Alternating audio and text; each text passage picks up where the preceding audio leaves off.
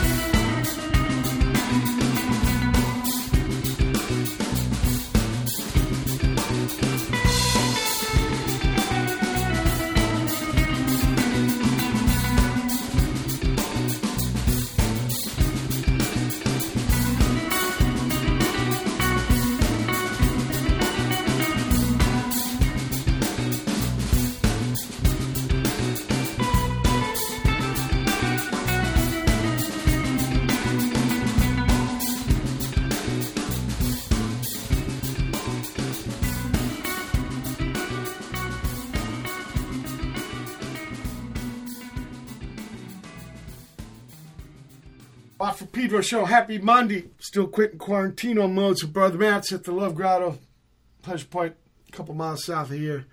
But I'm not completely man alone because those incredible software engineers in Estonia with their Skype stuff. Zvi Gluckin out of Boston. Welcome aboard. Thanks. Great to be here. Yeah, I mean, I've gotten to talk to you a few times about music and just righteous, and I, I wanted to, yeah, share your journey. Sure. With the listeners, yeah. We started the show off with uh, John Coltrane doing an alternate take of "I'll Wait and Pray," and then uh, D'var Kasha. Zvi Gluckin uh, uh, difficult to play, right? Yep. yeah. It's great though. I really dig it. What, what Zvi, your earliest musical recollection? Okay, I was thinking. I actually have three. I'll give you three because they're all pretty formative in terms of how I got into music. Sure. Um, the first one, my father, he graduated high school in 1961, okay. and he had a big uh, crate of 45s in the basement that my sister and I used to go through. These were all, you know, singles he bought when he was uh, in high school and college. Right. And uh, you know, it's all like these top hits. My sister and I were into like the novelty kit stuff because we were kids. Like Splish Splash by Bobby Darin. Sure. And uh, You're a Nag, that song. You know, it's some of the Beatles songs as well. Like I Feel Fine and uh, Eight Days a Week. Anyway, so we had those songs. We used to get into them. And uh, there was a radio station near our house, uh, an AM station, and they had the big towers and a field. And we used to go as kids. We used to go out there and play in the field I actually the station was eventually sold to cousin Brucie. Remember him? Oh wow, yeah. Yeah, and uh, he caught me. I was probably like nine, ten years old. He caught me running around in the field. He came, he like told me off. He was very nice about it. It was funny. But anyways, uh, one day I got the nerve up to go into the radio station, and I hung out. The DJ let me in, and. I sat in the booth and uh, spun records, spun records with him. He let me make a request, and I picked Eight Days a Week by the Beatles. It was great. And how old were you? Awesome. So that was my first one. Second one is. How old uh, were you when you went in that radio station? Probably nine or ten. Okay, okay, like no, third grade. Yeah, okay. Yeah, third, fourth grade. Okay. And then, uh, that was very cool. What was summer, who was the DJ? I don't remember. Oh. Don't remember anything. Because that was very cool of them to let that happen. Yeah, it was so cool, and I never did it again. I only did it once. okay. And uh, there's probably I don't even there's probably a secretary there. I don't remember. It was uh, it was like a little local station. It's gone now. There's a housing development there. But okay. uh, whatever. Things change. That's right. Okay, what's the other? T- you said you had two others, right? Two more, right? The second one was uh, summer after sixth grade. My parents sent me to summer camp, and there was a kid there yeah. who was this insane Beatles fan. He had those. Uh, he had like the red and the and the blue albums. Oh yeah, yeah. Six. And he played it constantly, and that just completely opened my mind to. I just became a huge Beatle fan but um, yeah, I was into like some of the top 40 at that point, like pop music by M and Cars by Gary Numan and whoever sang Funky Town, that kind of stuff. but this just turned me on to music, and the Beatles were a, a, gateway to you know the Rolling Stones and the Kinks and the Who and all these bands. And um, I also decided that I wanted to play guitar uh, but I didn't tell anybody. and so my, my bar mitzvah was coming up, my 13th birthday. Yeah. And I just assumed somebody was going to read my mind and buy me a guitar, and it never happened. but uh, but I was totally obsessed with, with the Beatles and music and play and playing guitar. And so that summer, I didn't go to summer camp. It was whatever. The economy had gotten pretty horrible. This is 1981. Yeah. And um and uh, so whatever. I mowed lawns and I um was working in a factory where my dad was working and um, making a dollar an hour. Yeah. and it took me the whole summer, but at the end of the summer, I got enough money to buy. Uh, went to Sam Ash Music in Paramus and got myself a Peavey T-60 and a Decade amp, and it was that was the rest is history. It was amazing. Now, um, now in that summer camp, that guy with the Beatle records, do you remember his name? John Kleinstein. Okay, John. Thank you. Uh, I haven't spoken to him since then. But but the guitar kind of it was the same thing that summer. That's when you got the hankering. It was it was probably afterwards when I got home oh, okay. and I yeah I would mow lawns and do little jobs and uh, and buy spend all my money on records. Sure, sure. So sure. that's really when I started looking at the pictures and studying the artwork. That's really I think what got me into it. What, what was the first record you bought for yourself? That I bought for myself. Uh, either when I was young, I got Macho Man by the Village People, like the 12 inch. Yeah. All right, I was, I was just curious. So, Yeah. and, you said there was a third th- recollection. Yeah, so the third story was actually the biggest one because now it was eighth grade. Yeah. I was playing guitar at this point, you know, and I was reading. My my teacher turned me on to Guitar Player magazine, so I was reading that and learning about new things. And um, right before my birthday, this is February of '82. Yeah. Um, Miles Davis played the Grammys. Now I had I had never heard Miles Davis before, and um, I had heard his name, I guess, and uh, so I was watching the Grammys with my parents. And my this is I didn't know this at the time, but this was Miles's band with both John Scofield and Mike Stern in the band. He had Oh, Marcus yeah. Miller on bass. I think it was Al Foster on drums, Bill Evans on soprano, and um, probably Mino Simo, I think, on uh, percussion. It was incredible, you know. And I, I mean, I didn't think it was incredible at the time. At the time, I was disturbed. Um, it just kind of rubbed me. It rubbed me weird. But what blew me away Yeah. was after he finished playing. You can see this online. There's a shot of the audience after he finished playing, and they didn't know what to do. I believe it's a close up of Donna Summer, and they're just like they were. They were. They, had, they, you know, they knew they had to applaud because it was Miles Davis and it's the Grammys and you have to be nice, but Yeah. they did not know what to make of it. And that, I didn't, I was, didn't really love it, but I was intrigued. I knew there was something there. And so throughout high school, for like the next five, six years, um, while I was getting into guitar and getting into the shredders and louder, faster, louder, faster, there was always this parallel from Miles of using that I realized you could use music to, to move people, to disturb people, to, to challenge people. And uh, so I had this parallel interest getting into my entrance actually to Miles is all his 80s stuff, like We Want Miles and uh, Decoy and albums like that. And then I went backwards and checked out the older stuff. And um, but you know, having and then Jaco's Jaco Pastorius' solo album and having cha- getting into more challenging music was a very transformative thing that when I got to college really you know blossomed. So, it was seeing Miles on the Grammys. Yeah. Wow, yeah. See, things can happen like that. Uh, that's really key. Uh, That's really important. You know, I think by that time, Miles was having a beef with his publisher or something. He, he's letting the bass players write all the music, right?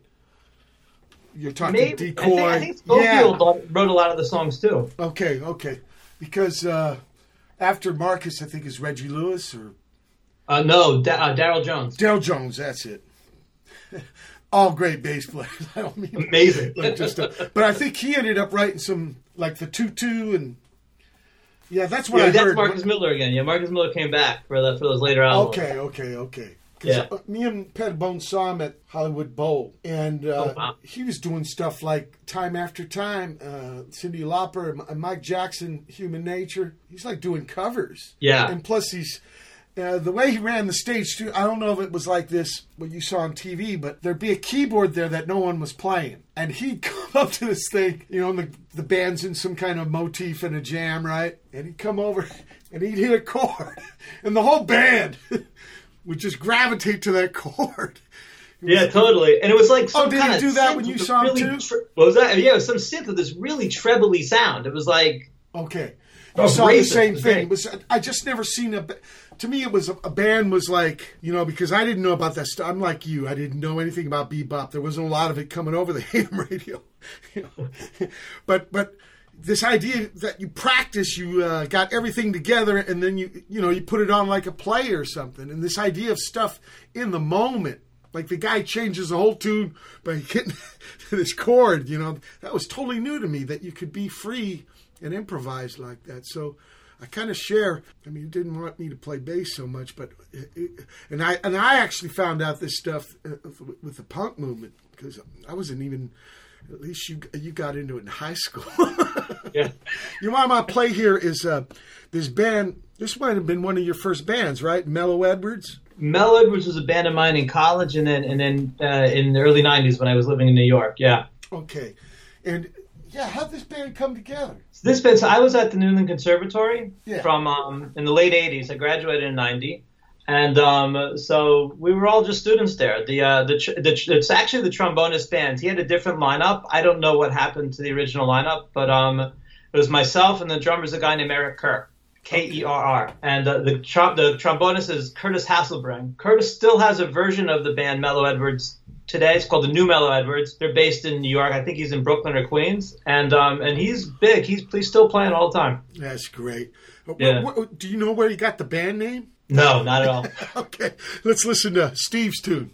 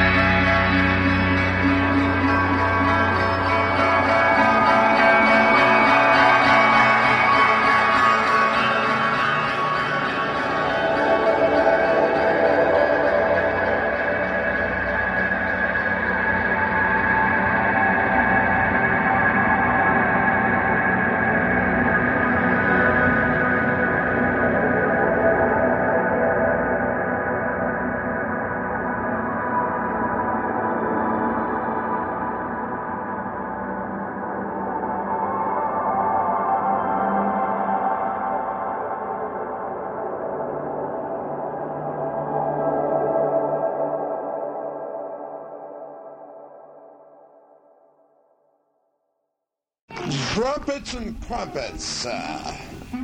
Trumpets and trumpets. And ears on heads on high. Roast and fry. Wrigley, I bop like one bomb, bam, break the twig.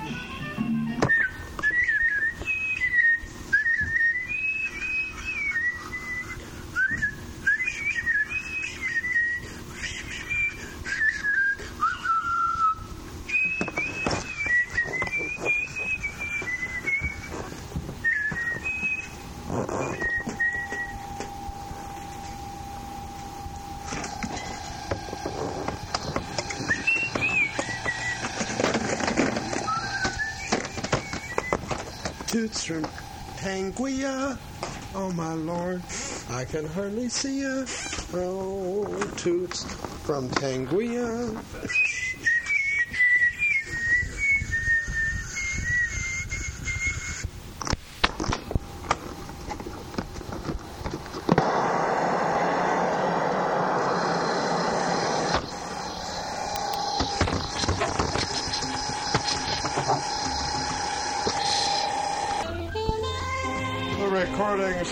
Like it was coming from a moose mouth in some bar. Popcorn was falling all around and here and there and everywhere. Some clod threw up. Tie dye. She looked like a coated parakeet, a Panamint billed parakeet. Very, very, very, very, very. gallery, art gallery name. namesake, Funmini. Art gallery named Funbegun. Only child drinking coffee with hobos. Only child's drinking coffee with hobos. Hotel. I'm wearing a D today, but I'm gonna be wearing an E tomorrow because I'm spreading out. Spot in my heart.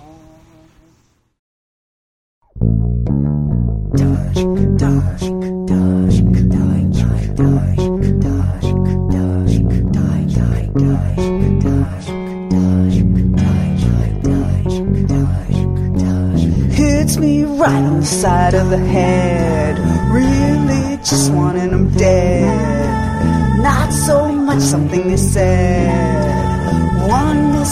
seeing red. They don't know who they're messing with. One excuse, I'll do do do. I take some time up with the crime. Lots of ways to make them pay.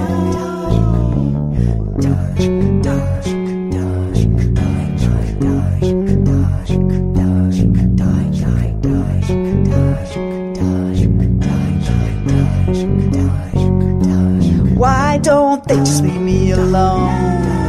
Can't they see I'm in the zone?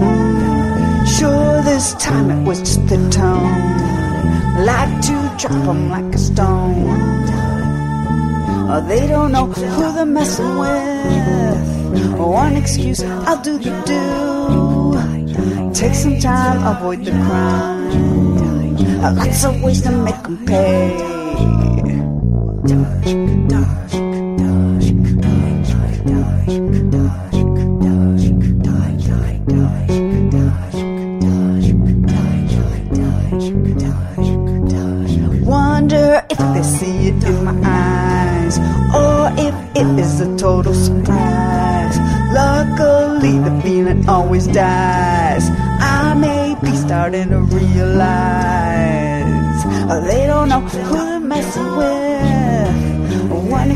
I'll do the do. Take some time, avoid the crime.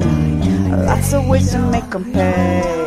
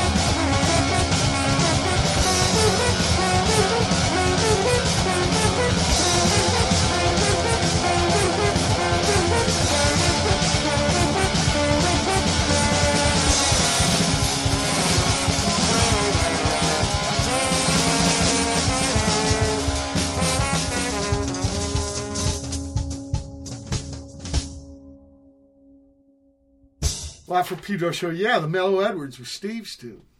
And then uh, Coriky, which is a new band uh, Ian MacKaye's got there in D.C. with Amy Joe Lally. Too Many Husbands.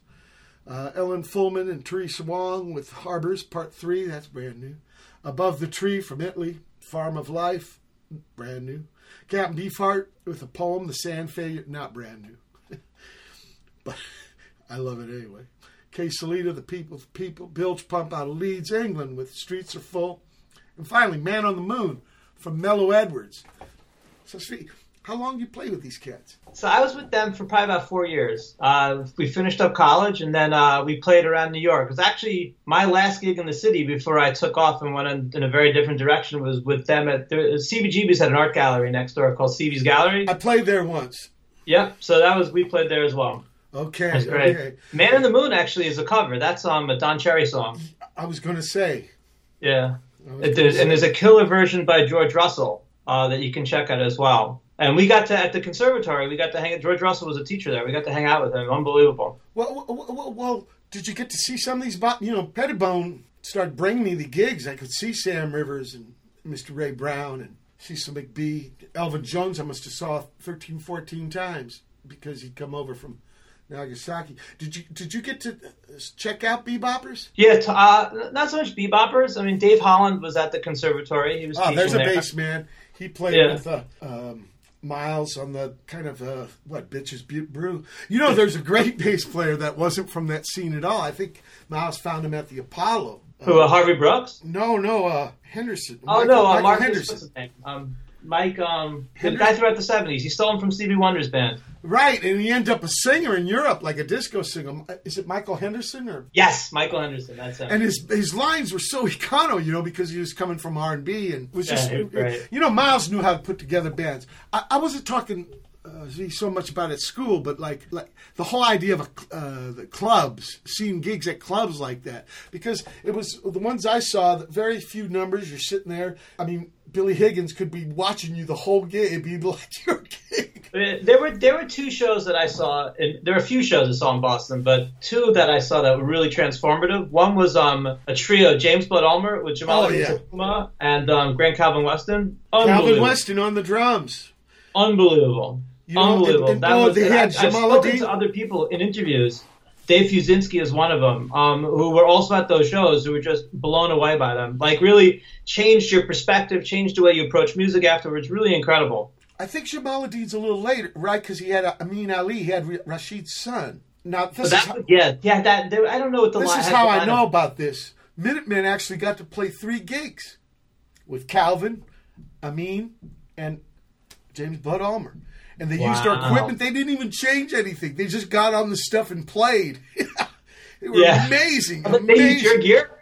Yeah, we t- you know they came over. They just flew over, so they used to. I think they had uh, I mean had his bass and uh, James Blood, but I remember Calvin and Calvin was still a teenager, maybe 19, 18, and he just jumped on Georgie's drums and like they were his and didn't adjust Yeah. anything. It was incredible. was so good. Well, when I saw in- them, they both had Steinbergers, both um, uh, James Blood and Jamaaladeen. So it was that. I think that's all they traveled with. I saw Jamaaladeen with a Steinberger with uh, Ornette's pri- uh, prime, Prime time, where he had two of everything. Yeah. Jamaaladeen breaks a string in the first string. He never changed. He played the whole gig with three strings. Really. Yeah, amazing, amazing. Yeah, it's hard to tell people, you know, if the, if if the bug hasn't bit you, you know how these things, like you call it, transformative. Do you remember the first gig you did with Mellow Fel- uh, Mellow Fellows, Mellow Edwards? Mellow Edwards? No. We played in Boston, I don't remember. In Boston, I played a lot. I was in a, a, a punk band called Fat Elvis. We used to play Tell, around. tell me about the first Fat Elvis gig. The first Fat Elvis gig, it was probably like at the Rat at one in the morning. Sure, It's like sure. three people. We call those character builders. Yeah, exactly. but we, we we got to play a few a few good shows though. We played um. There's a club. Have you ever played the Middle East in Boston? oh yeah, of course. And next Right. door, TT the Bears. Actually, Yeah. Cambridge, right? That's Cambridge. Yeah, we played TTs also. So that band, and then um, I was I was in another band um No, called but- Sweet Ill Tat, who um Tell me about that rat gig. It was three people. Was it scary? Flying at the Raddick for three people, I think was more annoying than because- anything. Just like I waited till No, but I you- had to sit there the whole night. Yeah, wait until it's your turn to like, yeah, sweep Exactly. up. Yeah, right, right. But I, I'm just wondering, as a person, as as a guy getting into music, what was like getting to play a gig, you know, at a club? Oh, amazing. Yeah, Yeah, man. Just to, to stand on the stage and to to have the monitors and to fight with the sound guy was amazing. And, but were you still playing the same guitar and amp? No. Yeah, I had the same guitar and amp from Wow. high school until I was about 22 or 23. I had a, a BC Rich and Yeah. I had a uh, a Peavey Heritage 2x12. And I had that until I fried out all the output circuitry on it. All right. what about boxes? Did you get into those? Uh, a little bit later. Yeah, um, yeah. Uh, I had a try to tell pedal, people about the older days. There wasn't a lot of box use. No, I had a I had a rat Mhm. and I had um and I had um a Rotovibe and a Wawa pedal. But you know the thing that I had, my BC Rich had an onboard preamp, and so I used to click that in, and I would get the overdrive would go into some other planet, and I could you know just it was probably like having two stomp boxes on the floor. Right. That the, Yeah. the Peavey got beat up pretty big. I remember those amps. Uh, yeah. It was a great amp. It was really great. You know, I had last know what well. the nicknames of them were? Do you remember the nickname? They called them Mississippi Marshals. Oh, did they really? My nickname in college was Ill Ski because I was always acting so ill, and so I, I took off the Peavey logo and uh, spray paint Ill Ski on it. It was great.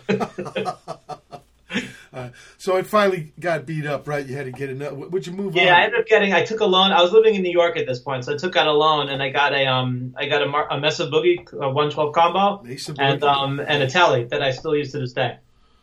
And they got like I think two stages of preamp. So you got into that. You know who? who uh, Carlos Santana, right? That big sustained sound. Yeah, he's from the Boogies. I think he was very involved with them. Yeah, right. Pe- Petaluma is the town they're made in. It's uh, like, Oh, really? I Okay. think this is a weird tangent, but that's where most of the chickens are grown in California. In Petaluma, raised, believe it or not, the chicken capital of That's Cali. Cali. And uh, also another trippy story. A guy told me about this cat who's lost his son on a, you know, Vincent's really fast motorcycles. So uh-huh. he tried to buy them all up and bury them and destroy them so no one else could get killed on them. And Oh, it was wow. in Petaluma. That's awesome, Petaluma. I know. That's a weird kind of tie-in, but uh, I remember them being pretty heavy. Ed from Ohio had one in fIREHOSE, Uh-huh. and yeah, and but they had good sound. Those one twelves, yeah. It, it was a great amp. You know, I, I think I, I just I whatever, but I, I would I would prefer something. It has too many buttons. I find it a little overwhelming. they did have a lot of knobs, a lot of knobs, and and also in New York, getting your amp around. Oh, his headache. Yeah. You know where I bought that? This I bought it right when when Mesa Boogie stopped doing mail order. They started going to stores. Yeah. I got it at Manny's on 48th Street. Right? Have you been there lately? You know that's Yes, all gone. It's all, all gone. gone. Very depressing. It blew blew my mind. I could not believe it. that was a whole scene. I mean, uh, Yeah. you know, we'd go on tour and you know, of course, go to the big town and turn around and come back, but stop at Manny's. Yeah. all that good stuff all there. And Sam Ash was across the street, and they had this one trippy place called We Buy Guitars. Yes. And I remember seeing Paul Stanley through the window, and I pointed at him, as, you know, and he couldn't, you know, mime and no sound. But um, with my mouth, I said, "Is that you?" And he puts his thumb towards him, and he goes, "Yeah, it's me." I could see his lips saying, "Yeah, it's me." Look, we're at the end of the first hour, May 25, 2020. This is Watt Peter so special. Yes, Speak looking. Hold tight for hour two. May 25, 2020. It's second hour of the Watt Pedro Show.「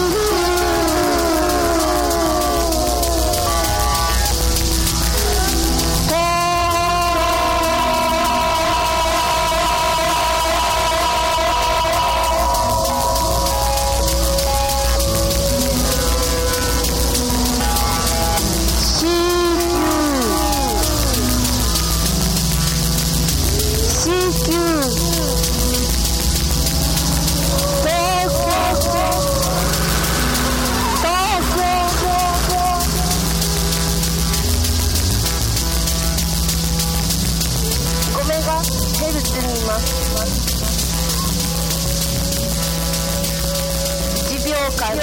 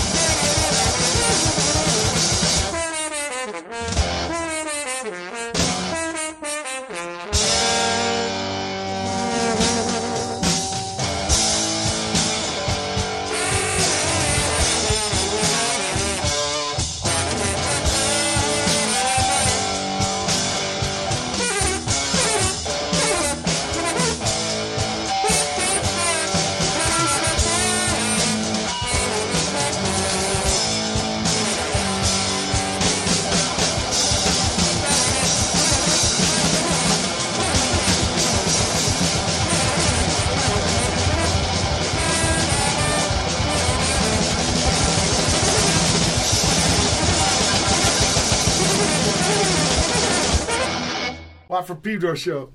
You start off the second hour with uh, Edwards doing Iron Man. Then Helen Money, she was on last show, Midnight. Phew, uh, CQ Tokyo. Auto Zap from Darcy Electronics. Uh, Supersession with Ah- Oahu. There's early mixes coming from their album. Raymond, Ricky, Ray Farrell, and Raul. Dirk's on some of them. Uh, brand new out of Canada, Couples Quarrel. And finally, Airwolf, Mellow Edwards. So, after the Mellow Edwards, yeah, you uh, you said you had big change. Yeah, I had a few things going on at, at the same time. I was Mellow Edwards. I also had uh, this band called Punjab Frontier Force, which was doing uh, Oh, we're a lot of play. Yeah, we're gonna play that next. Okay. Yeah, so that that actually was really cool. I was inspired a lot by what John Zorn was doing at the time, of mashing up um, just lots of different things, throwing them all together. Now, And, now, um, did, did you join them or did you put that band together?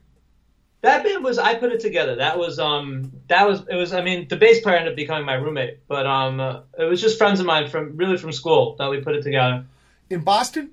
in Boston. Yeah, and we played that. It actually got a lot of airplay. It got uh the I don't the guy I don't remember the guy's real name. He was called Mr. Beautiful. He had engineered the sessions, and so um he uh he was able to get us onto BCN's WBCN's local show, and so we got a lot of airplay from that, and we headlined the Rat. Actually, it was a pretty cool gig. Was the guy at the hatch with the throat? what was his name? Oh, I don't remember. used to talk like this. I was so thrilled they gave us dinner. You know, we were like big oh stars. wow! Oh wow! You know, what I remember the most was the lights they had for the stage were like for a theater.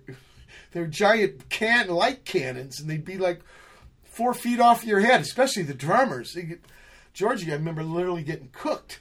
Right, very hot.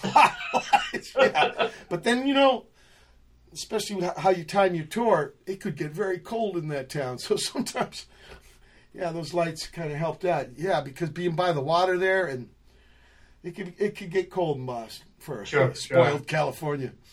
Right. So, what I was about- in this other band as well called uh, Sweet Lizard Illtet. So that wasn't my band. I joined them. Yeah, But what was significant about them was they they left Boston a year before I did. They were all from Hoboken, Yeah. and uh, and and they ended up getting signed. They got signed to Warner Brothers, and um, I was out of the band at that point. By the time they got signed, I, I left so I could finish college. yeah. But um, I got to. It was my first time in a real studio. I got to go. Um, we recorded in uh, Water Music, Water Music in Hoboken. Oh I yeah. you know that place. Yeah, I think yeah. Yo La Tengo and a lot of those bands recorded there. Right, right. The engineer was a, a guy named John Siket, who did a lot of the the '90s uh, Sonic Youth albums, You like know Washing Machine. Funny you mention them because the only guy I know left in Hoboken that does music is Steve Shelley. Oh, really? sure. Yeah, that town completely changed. You know, sort of like 48th Street. It just changed. Yeah. No more music. I don't. I'm not so in touch with Hoboken anymore. When I, I moved to New York after college, and I was living I was living in Brooklyn, but um because of my I wasn't in this band anymore, but I stayed friends with them. So the guitar player who replaced me gave me his teaching gig. So I was teaching in Union City. You know all those little towns along, on, along the Hudson in Jersey, That's looking over right. at New York. Yeah, on the west side So of the I was river. teaching over there, and I would hang out. We'd play a lot of gigs at a place called Boo Boo's, which is right next to the PATH station. Play there all the time. And it was great, really, really great. But I got to know that scene. It was just it was such an amazing, tight, beautiful scene. It's, it's sad. It's not, you're saying it's not around anymore. But n- no, there is a New Jersey scene, but it's in uh, Jersey City by the the. In fact, this that station WFMU Uh huh. they do gigs downstairs now. Oh, do they really? Wow. So it ain't that far from Hoboken, but Hoboken it gentrified. It's you know when you price out artists, you're gonna lose a little art. Yeah, totally. I was in Park Slope. You can't live there anymore either. Park Slope, our, our rehearsal studio was in Carroll Gardens. I was actually just back there about five years ago for a wedding. Yeah. And, you know, the basement we rehearsed in is like now this apartment I could, I don't think I could afford to look at it. I remember Todd Todd Abramson, the guy who uh, took over after Ira at uh, Maxwell's. He had a Oh. he- in Car- Carroll Gardens. I think he had a club for a little while, and he ended up this the Bell uh, thing by the canal. What's it Uh-huh. called? Bell, something like that. But Todd Abrams, great cat. Uh, uh, but things, yeah, when the, it happened here too in SoCal with uh, I don't know Highland Park and I mean you want people to be safe and stuff, but when they just price out artists, Yeah. Self defeat. It's the artists who build the communities. They're the ones who go in first and get everything started, and then Yeah. can't afford to stay. Yeah, and it seems that this paradigm repeats itself over and over. And it's just. ugh. Uh, I Hey, want to what- play. like- I want to play some of this. Uh, did you name this band the Punjab Frontier Force? Yeah, My my one of my roommates was a guy named Tom Quinn from Hullabaloo. They were they were on Toxic Shock Records. I don't even know did, Yeah, did that. yeah. It was a name he always wanted to use. So I, I wanted to call it the League of Women Voters. I thought that was funny, but they're like, nah, use this. Okay, okay. Here, here's a tune called Charity.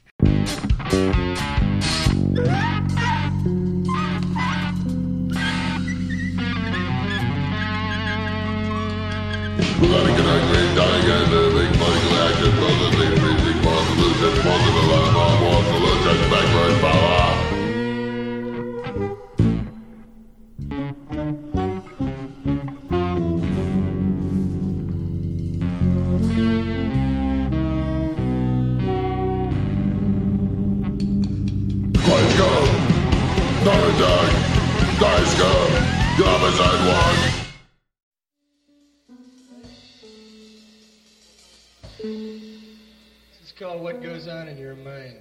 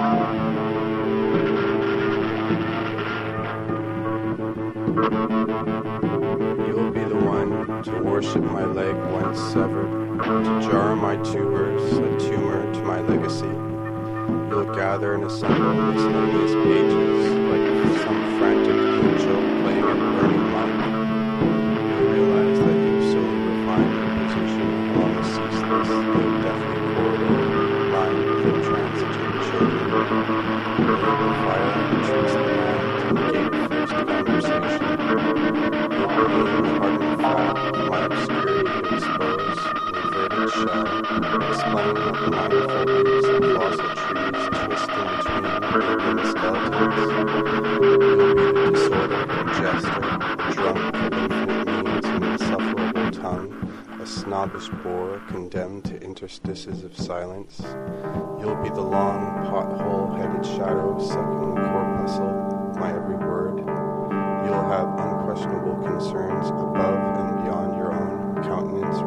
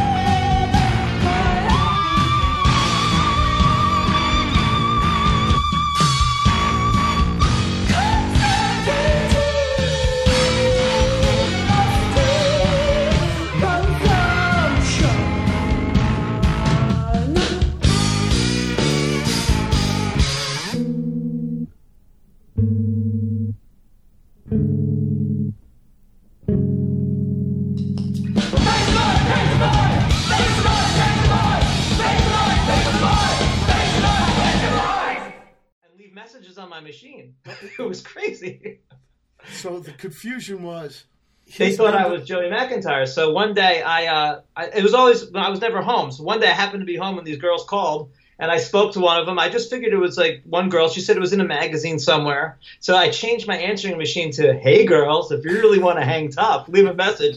And um, I started getting death threats. You know, like we know where you live, we know where your mother lives. Yeah. oh my god. So I had to call the phone company, and they told me that uh, this is back in the days before cell phones. Obviously, they told me that um, they told me that uh, the McIntyres actually lived in the town that I lived in. This was Jamaica Plain in Boston, and they um, and uh, they had it. They had to get. They had. They had. Didn't have a phone number. Basically, you had to call the phone company to get through to them. And girls would call the phone company saying it was an emergency. We're a family. Somebody died. It's crazy. Whoa. Yeah. Now, now, what becomes of the uh, Punjab Frontier Force? Punjab Frontier Force never really did much, unfortunately. Uh, it's you know you listen to it, we could have been Yeah. the same scene as like Boredom, Boredom, you know, Boredom and the Ruins and those types of bands, Sure. and um and, and whatever. Uh, what's the Faith No More? That guy's band, um, Mike Mr. Patton. Bungle. We could have been like that same scene, but um, I don't know. I was this is part of my fresh my problem. I was I just didn't. I didn't know how to make things happen. You know, I wasn't DIY enough to uh, to go and take the bull by the horns. But at the same time, I um, uh, you know, I had like I had all these connections from all these bands and everything, but I wasn't working my connections, and I wasn't going out and taking the band on tour either. So just things were kind of percolating. I was sitting there in Brooklyn and teaching lessons, and nothing was really happening. And um, I eventually, when I was twenty, my twenty fifth birthday was the uh, attack on the World Trade Center in '93. Yeah. So I took that as a sign and I left. And I uh, packed up and I went and backpacked around Europe for about six months playing guitar in the streets, which was really amazing. I paid all my way just by playing guitar. And um, and then I ended up in Israel and I ended up staying there for about seven years. Whoa. So Yeah. buskin, that's Buskin'. torn. That's really torn. Yeah. Talk about working the room, working the corner. Uh, but that, but balls out, and I got to say this about the Punjab Frontier Force. It, it's got its own sound. It's pretty adventurous music. Very much so. I mean, there's a sense of humor and stuff, but I mean, it's you guys are playing together. You're listening to each other. I, I like it. It- It's, oh, thanks. Yeah, It's it was about everything was great. Band. The drummer was a great player. Um, the saxophone player is a cat named um, Jim Hobbs, who um, has a band called Fully Celebrated Orchestra. He's still playing around now. and uh, Ed Brahms, the bass player, is amazing, a great player as well. And he's um, I think he's up here in Boston actually, playing organ and doing all sorts of stuff. organ, Yeah, he plays organ in a church. I know that. I'm not sure what else he does. left hand. Yeah. he's good bassman on these recordings. Where, where, where, Yeah. did, where did where, where's this, this stuff recorded? It was recorded in a studio in Boston. I don't remember the name of the place. Okay. Unfortunately. Okay, it was different than the. Yeah, the, the other stuff that when I was in Water Music, Yeah. in Hoboken, that that that band when they when they mixed their album, they did the mix in Electric Ladyland, so I got to go hang out there as well. You know, just as a guest, but it was unbelievable to check that place out. I got to record a Blue Oyster Cult song there once. Yeah, you recorded there. Yeah, the red and the black. I mean, it's incredible. You see, they have the they have the murals from Hendrix time on the wall. Oh still. yeah, oh yeah, yeah, Yeah. You know, sometimes that stuff happens to you like that. It chokes you up, and it's amazing. But I mean, that's the connect music can have, and and, and personalities are bigger. You know, Jimmy, geez, Yeah. yeah, big time. Look, we're at the end of uh, second hour, uh, May 25, 2020. Watt Pedro Show special guest, Tzvi Gluckin. Hold tight for hour three. May 25, 2020. Third hour. Watt Pedro Show. Is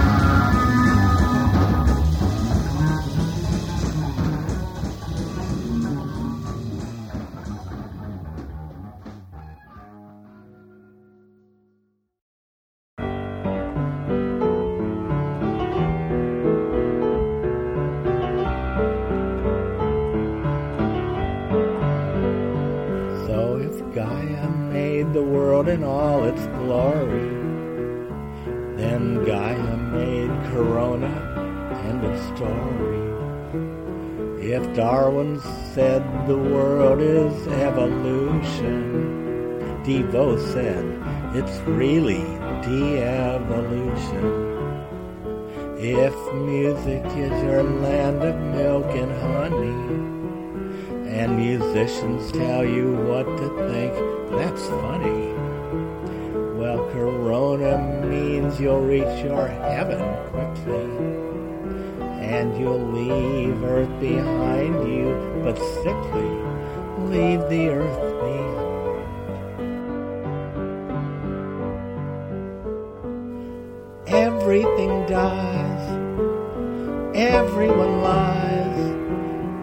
Maybe you tried to save the world. Oh my, pollution killed the bees, poured plastic in the seas, killed the Amazon, the Great Barrier Reef. You reap just what you sow.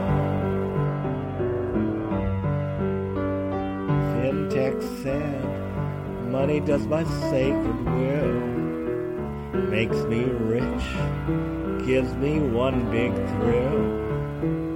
The economy, it never really existed. It's here because no humans resisted. Real estate's a scam just like stocks and bonds. They've always been just one big con. Something for nothing is the number one big lie. Gamble on promises till the time we die. Till the time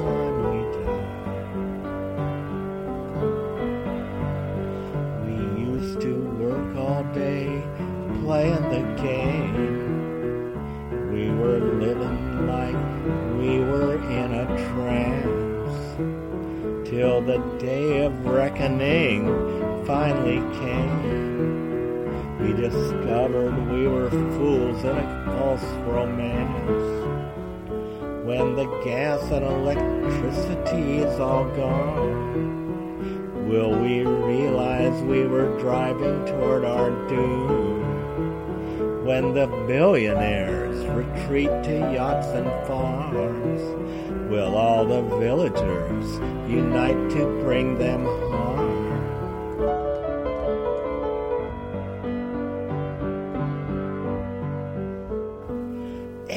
Everything dies, everyone lies. Maybe you tried to save the world. Oh my, corporations killed trees, poured plastic in the seas, killed the Amazon, the Great Barrier Reef. You reap just what you sow.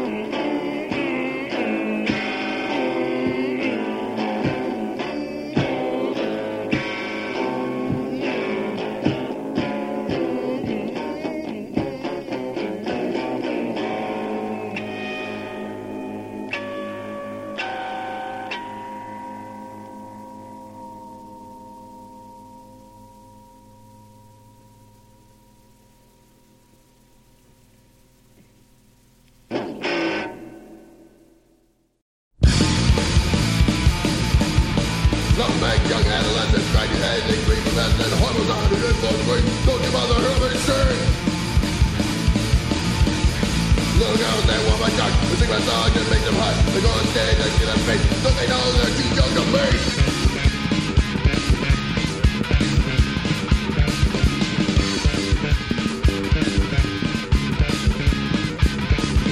Honey, not premature. Me what that body's for. If I am some god. Think I don't think so, I run.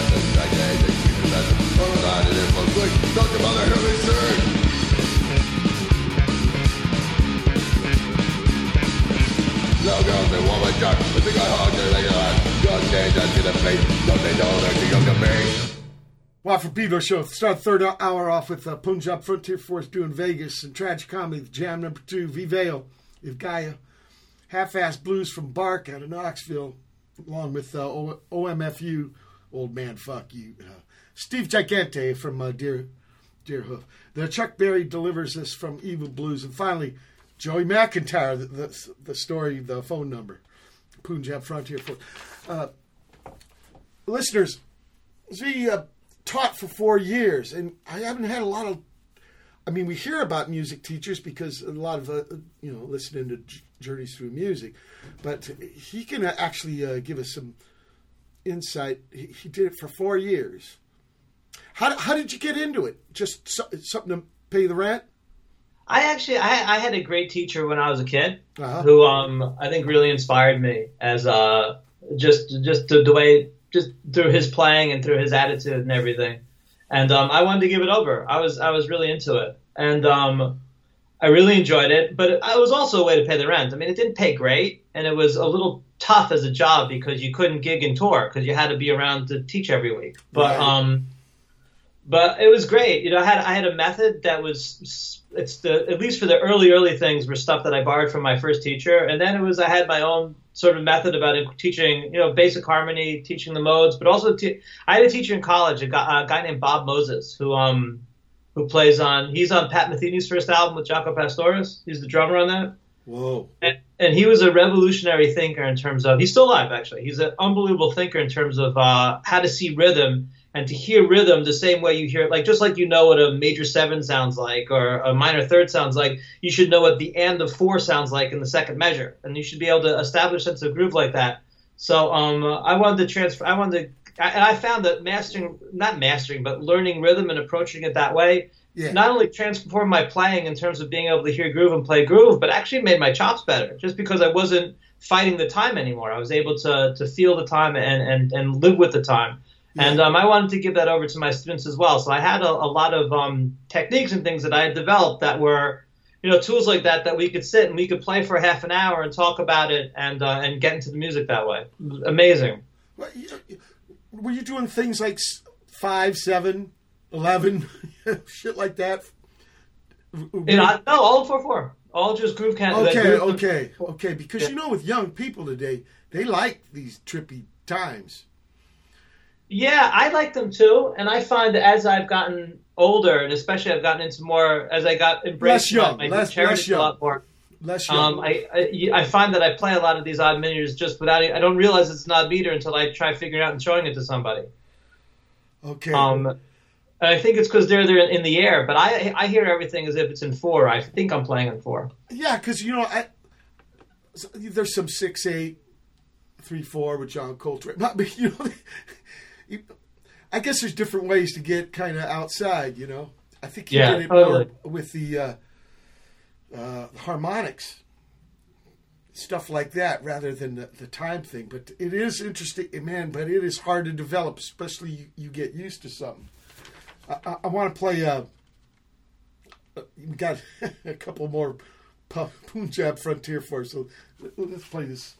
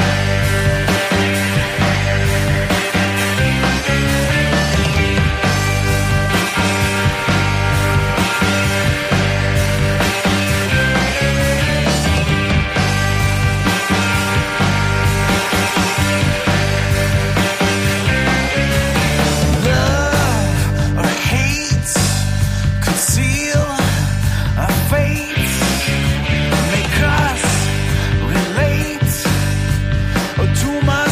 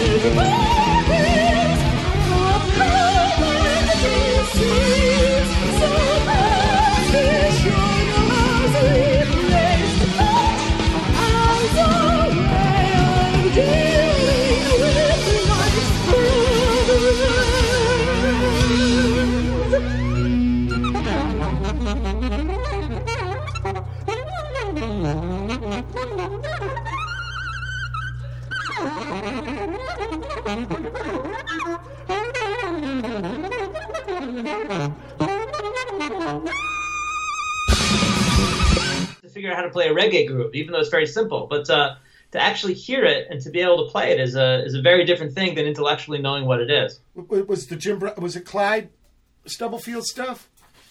Uh, It was probably both Clyde and um, Jamal uh, and Jabo Starks. Yeah. Yeah. But both of them together, you know, not to hear the stuff flam, they had to play so fucking tight. Well, Jim Brown was a drummer himself, you know, Yeah, totally. and uh, man was probably sweating bullets working for that. we heard po- a political reality, Punjab Frontier Force, New Amsterdam Zola Jesus, Rise and Shine, Senor Al, Chinese herbal medicine with states, Bradford Reed, what's good for the goose is good, and Henry Kaiser. This is the fifth part of his uh, When Your Work Speaks for Itself. I just interviewed him. He's great. He's great, man. And, you know, did he tell you about his An- Antarctica adventures? A little bit. We spoke mostly about his Madagascar adventures, actually. Okay, well, he helped Werner Herzog with some music for a movie about down there. Uh huh. Obsessive compulsion, finally, Punjab Frontier Force, uh, the way I know you's from writing. How did you get into writing? Was there a connect from the teacher? No, you just did the teaching. No, I. I ended up when I went to when I went tra- backpacking. I ended up in Israel for for seven years, and Yeah. then uh, I moved back to the states to work in Jewish education. And I was keeping my chops up and playing, but I wasn't uh, recording or doing anything musical. And um, but I was I was through my job. I started writing and uh, and and you know writing articles and essays and things for my for for, for what I was doing. And um, I but I, I kept reading magazines. And so um, one day I wrote a letter to the editor to Premier Guitar. And after I sent in the letter to the editor, I was like, I should write for them. and so I called them up, and they hooked me up with the managing edit- editor, named Tessa Jeffers, and um, she was great. They took a chance on me and let me. Um, they let me try something. I wrote uh, an article about Emily Remler, the great jazz guitar player from I don't know if you know, she passed away in the Yeah, '80s yeah. and um, and that was it. That was that got me. It, it was funny because I I had taught myself how to write um because I was writing articles and I was I was doing a lot of speaking engagements in Jewish education. So I was uh, writing, you know, just to accompany what what I was doing. And so I learned a lot of the rules how to write, but I didn't know anything about interviews, about you know proper format, about all that stuff. And I learned it, but I, I didn't know how to pitch. I didn't know anything. But uh, through working at Premier Guitar, it, it opened up a whole world um, about about journalism, and it exposed me to just you know music that I never would have found otherwise. Earlier, you mentioned something about uh, being affected by reading Guitar Player magazine. Yeah. Do you think there was a connect? Maybe. I mean, it was many years apart. I know.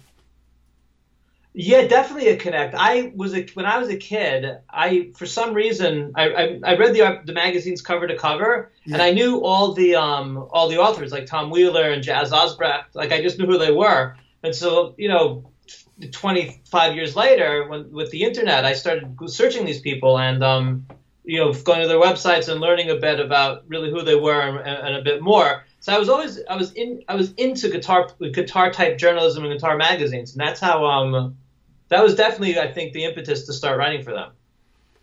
Yeah, but Yeah. you know, also coming from being a player, you know, I think it's di- different than just pure journalist. I think so because you know I, I know I know what uh, I know what, what you're talking about. You know, That's when right. you get some of those amorphous, hard to define things. I had I did an interview recently. It hasn't been published yet with um this great jazz guitar player named Wolfgang Muthspiel. Oh yeah, And um, you know, we were able to discuss like how do you play in a jazz band when both the guitar player and the pianist are comping, and how do you play behind the horn and not step on each other? Like, if you're not a musician, you're not going to know that. yeah, yeah, Yeah. or at least not relate. You know, uh, that makes me think. Uh, somebody younger, like maybe some of your students or something. Do you think this life of music you've had, could, you could impart some advice? Advice about what? About listen about just life advice with No, music. music, yeah. Uh, I think the best Give it a little focus. yeah, right. I think you with music, Yeah. you shouldn't uh, do not become closed. You need to be don't become an old person and get stuck in the music of when you were 20 years old. You should constantly be look. There's there, we're in a golden age right now, Yeah. and some of the music happening now is the best music that's ever happened, and that could always be true. Yeah. And we need to be focused and listening, and through focusing and listening, you're going to meet new people, Yeah. meet new, expose yourself to new cultures and Yeah. new ideas and new ways of thinking that will broaden your horizons and help you really accept a lot of other people and be part of the human experience and, and embrace the human experience. So music could be a hatch, a door, but you got to be able to keep that hatch open. And you have to be willing to walk through it. Yeah, and walk through it. Yeah, because nostalgia sen- and sentimentalism. I think that's what you mean by liking your twenty-year-old music, and Yeah, not and it's great. The music when you're 20 was great, but it's, you need to move on. yeah, because you're not giving anything else a chance, right? You're not Right. right. and other cultures. You know, there's music from all of people who you don't understand or don't relate to. Yeah. You can start understanding and relating to them through their music. Yeah, it's kind of a, a link, right, between us all. Yeah. Even though, yeah, all these different backgrounds, and so maybe not such a hatch, but maybe a bridge. Yeah, music is a universal language. It's the only language that we can speak, even if we don't speak the same language. We speak the same language when we're speaking music. And you could be in a band with a dude who doesn't speak your language and still communicate with that person and have a very deep and meaningful connection to each other through the music. Absolute. That's uh, that's great stuff. It's been such an honor to have you on the show.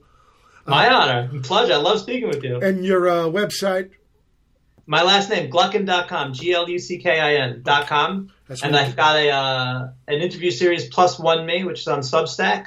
And I'm going to be launching one in a few weeks called The Ingathering, also on Substack. so people out there, please check that out, man, because uh, I've learned much from this man. Beautiful. Thanks so much. People, it's been May 25, 2020 Dish of Watt from Pedro Show. Keep your powder dry.